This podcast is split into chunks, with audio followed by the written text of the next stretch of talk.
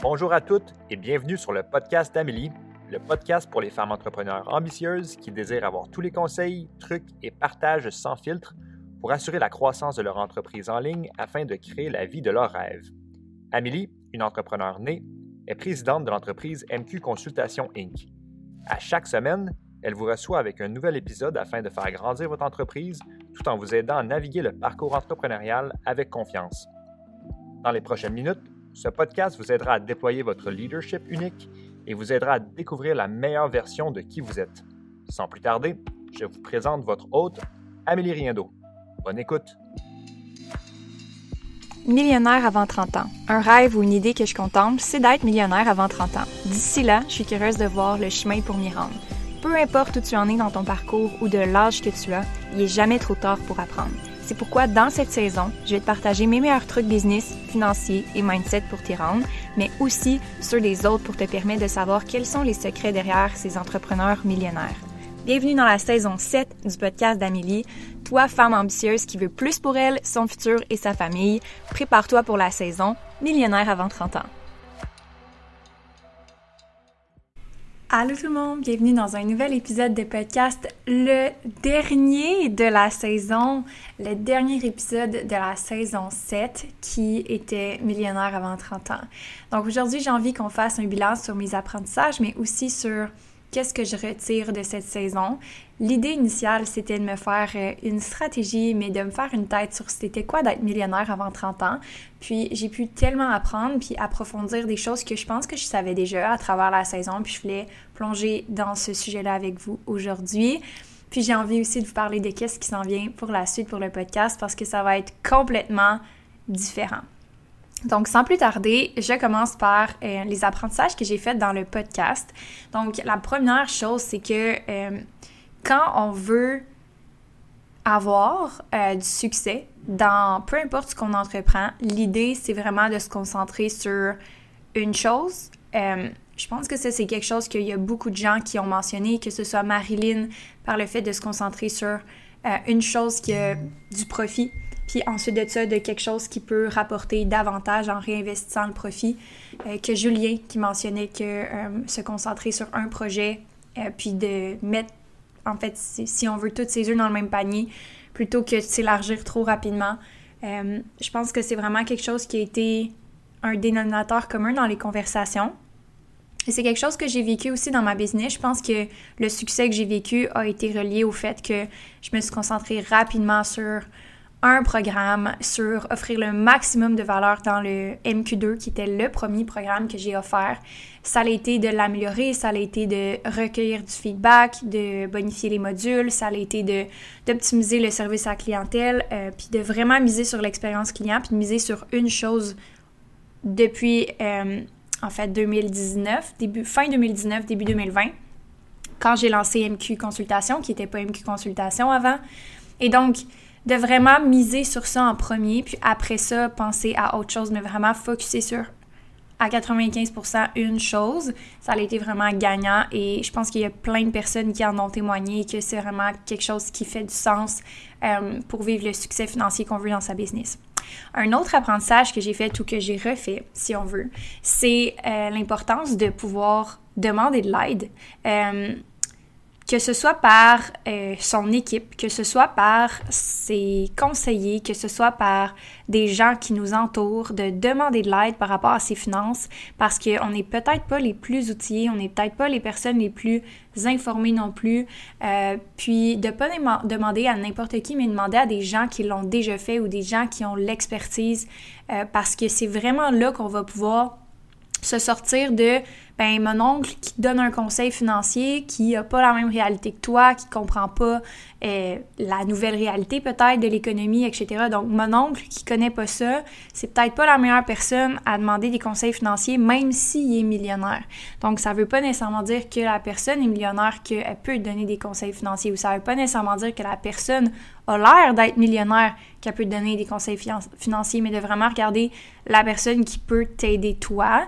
Puis il y a plein d'exemples dans euh, la saison qu'on a pu nommer, entre autres euh, Audrey qui parle de vraiment l'éducation financière, l'éducation des blocages financiers, euh, puis aussi des patterns financiers, mais aussi tout ce qui est par rapport aux conseils de est-ce que je dois m'incorporer, etc. Donc, aller chercher un bon comptable. Je pense que il n'y a pas quelque chose de plus important dans sa business d'avoir des bons conseils financiers par rapport à un comptable ou un professionnel. Fait que le deuxième conseil, c'est de ne pas prendre des conseils de n'importe qui, euh, puis de vraiment s'informer, puis de faire ses propres recherches, puis de demander de l'aide plutôt que tard, vraiment.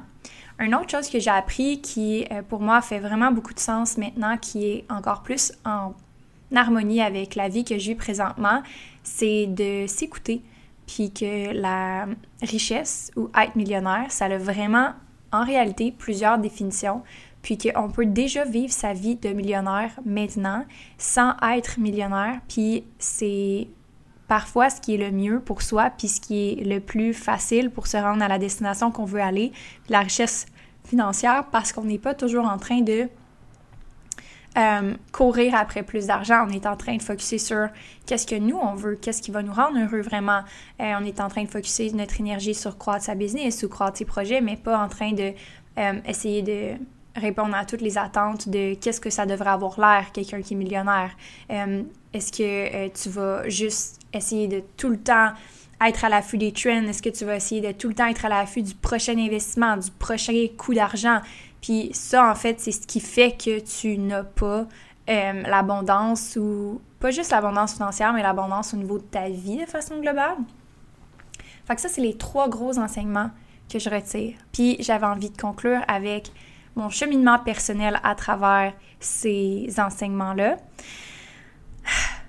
On a commencé la saison en disant que millionnaire avant 30 ans, c'était juste un contexte. C'était juste un prétexte pour donner l'opportunité à une femme, à une jeune femme de parler d'argent.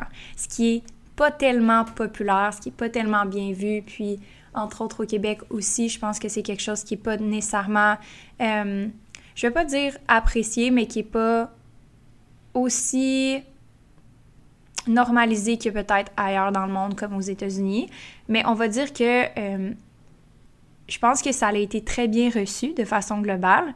J'ai été vraiment surprise de voir à quel point j'ai eu des messages, j'ai eu des réponses euh, de femmes qui me disaient Oh my God, cet épisode-là était tellement bon, cette personne-là était généreuse, on a vraiment compris comment elle a vécu son succès.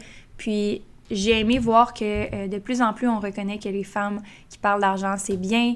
On reconnaît aussi que ça fait avancer les choses dans l'entrepreneuriat. Donc ça pour moi, c'était une belle évolution. Puis le prétexte de parler de euh, ce sujet-là en choisissant un titre qui est quand même assez provocateur, Millionnaire avant 30 ans, qui est justement un objectif, comme j'ai dit dans l'intro.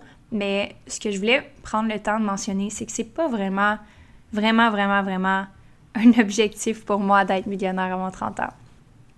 Je m'explique, puis ça s'est encore plus solidifié ma croyance dans la saison, puis j'avais hâte de venir justement à l'après-podcast, comme faire une conclusion de cette saison-ci pour ça.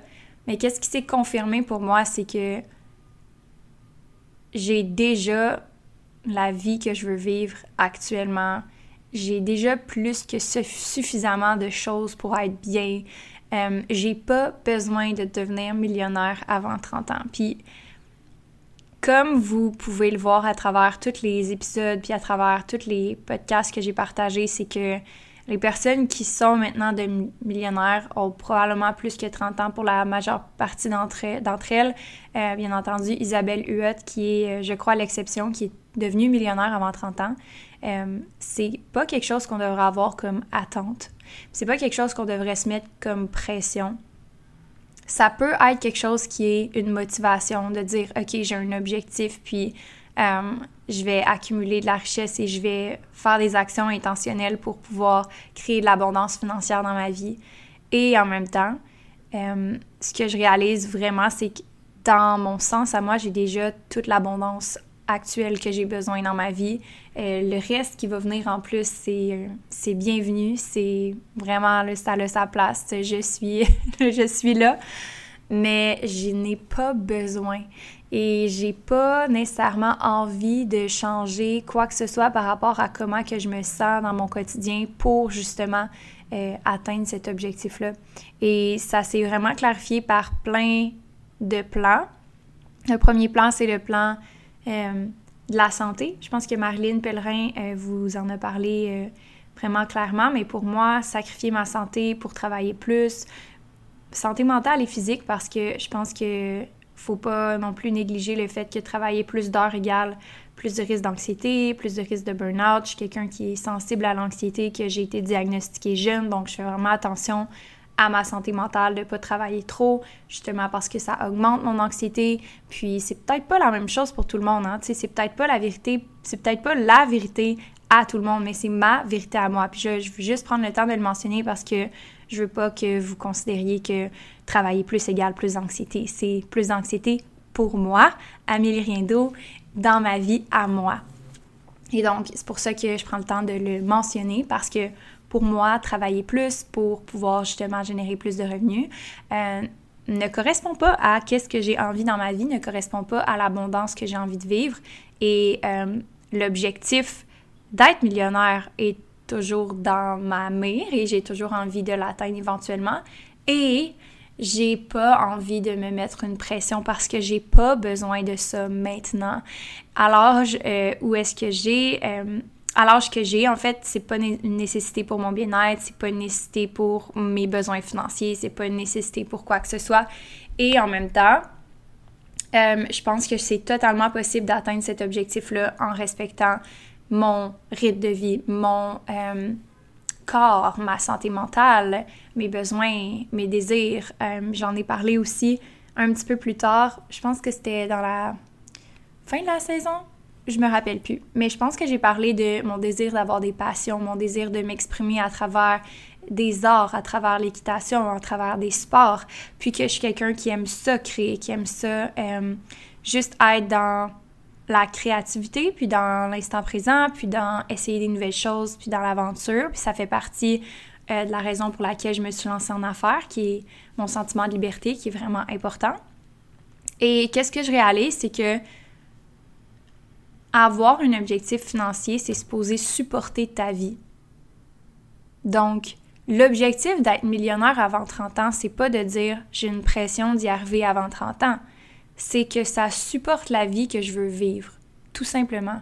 Puis c'est vraiment, euh, ça a été confirmé cette définition-là quand on a parlé, Audrey et moi, de qu'est-ce que c'était d'avoir des finances euh, conscientes, puis qu'est-ce que c'était de pouvoir vraiment avoir sa définition de l'abondance financière. Puis pour moi, c'est de pouvoir avoir un revenu et d'avoir une entreprise qui supporte la vie que je veux vivre. Et donc, c'est clair que la vie que je veux vivre inclut beaucoup d'argent, inclut un certain rythme de vie qui me demande de faire plus d'argent. Et donc, oui, avoir un objectif d'être millionnaire supporte les désirs de ma vie, supporte ce que j'ai envie de vivre comme mode de vie. Et à la fois, j'ai pas envie de faire de compromis sur ma santé, sur ma liberté, sur ma créativité, sur mes relations, sur euh, ma curiosité intellectuelle, sur des choses qui sont vraiment vitales pour moi, que si j'enlève ces choses-là, ça fait plus de sens, cet objectif-là.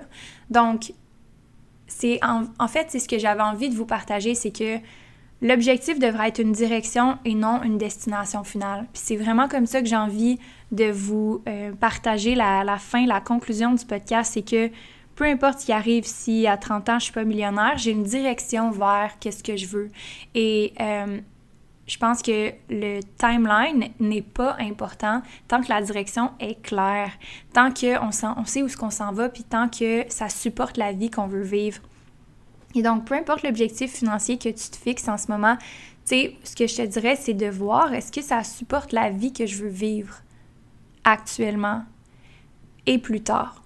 Puis je pense que ça, c'est quelque chose qui est important parce que enlever l'objectif financier tout court ne me permettrait probablement pas de subvenir à mes besoins pour une vie que je veux plus tard. Par contre, euh, si je prends en considération maintenant et plus tard, mais oui, cet objectif-là est dans la direction où est-ce que je veux aller. Et donc, je suis capable d'intégrer différentes choses qui sont importantes pour moi. Puis, je sais pas si vous avez déjà vu euh, l'image ou la vidéo euh, d'un bol qui est rempli par un professeur, puis il met le sable, les balles de tennis, euh, les balles de ping-pong, etc. Euh, puis, il commence au début par les, les petits objets, fait, le, le, sable, l'eau, puis il n'y a plus de place pour les grosses balles, les gros morceaux. Puis dans la vidéo, il explique est-ce que tu comprends maintenant pourquoi tu n'as pas le temps pour ta santé, c'est que tu mets les jeux vidéo en premier, tu mets euh, écouter la TV en premier, puis là ça c'est le sable et l'eau, ça prend toute la place. Versus si tu prends le temps de mettre en premier l'entraînement, en premier mettre de l'argent de côté, en premier faire ces choses-là, le reste trouve toute sa place normalement. Fait que je pense que de se fixer un objectif euh, ambitieux, c'est totalement normal et correct et ça a sa place.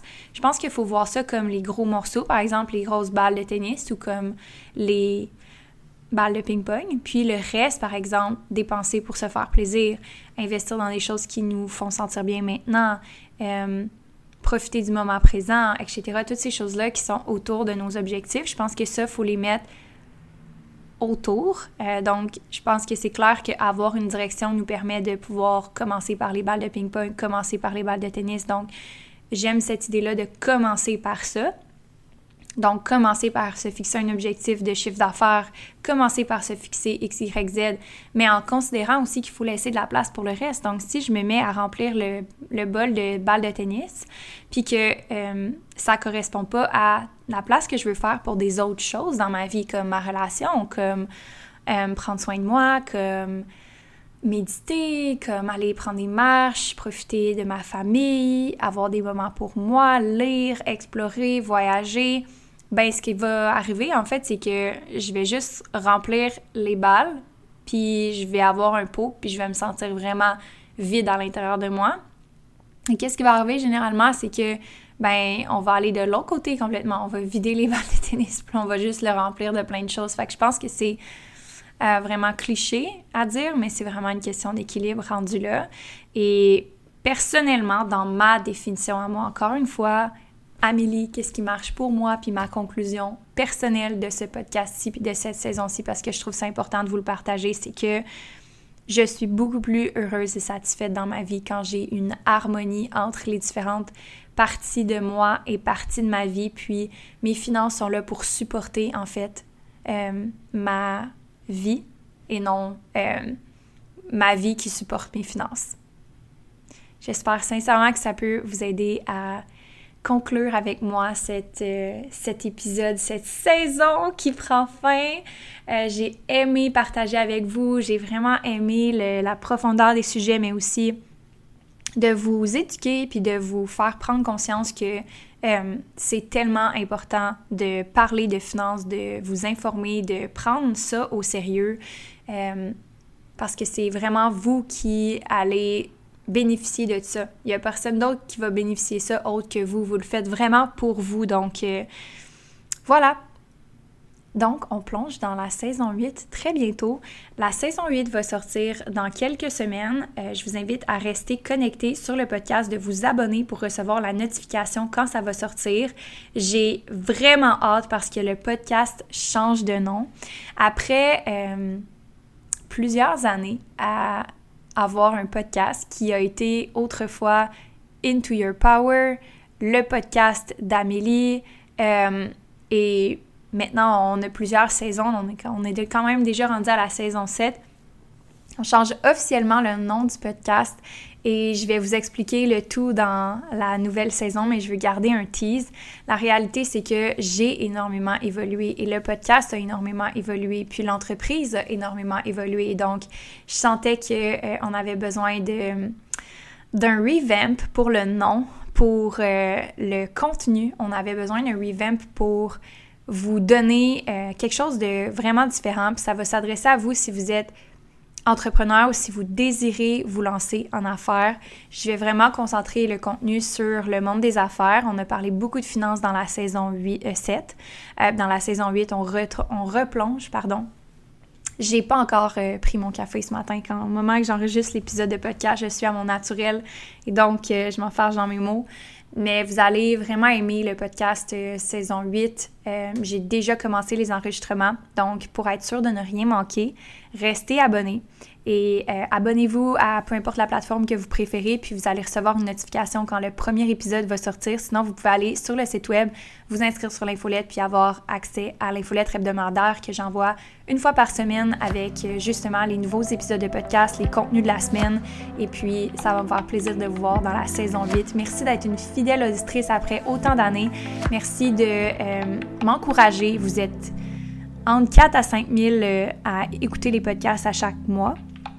4 à 5 000 téléchargements, c'est extraordinaire. Vous êtes, euh, vous êtes vraiment incroyable. Je vous remercie plus profond de mon cœur d'être là après autant d'années. Puis euh, j'ai hâte de vous partager avec beaucoup de travail derrière ça la saison 8, beaucoup d'énergie, beaucoup de réflexion. Fait que j'ai vraiment hâte de, vous préparer ça et de vous le présenter. Sur ce, à bientôt. Pas la semaine prochaine, il va y avoir quelques semaines avant la saison 8, donc euh, préparez-vous puis euh, on se retrouve bientôt. Bye tout le monde!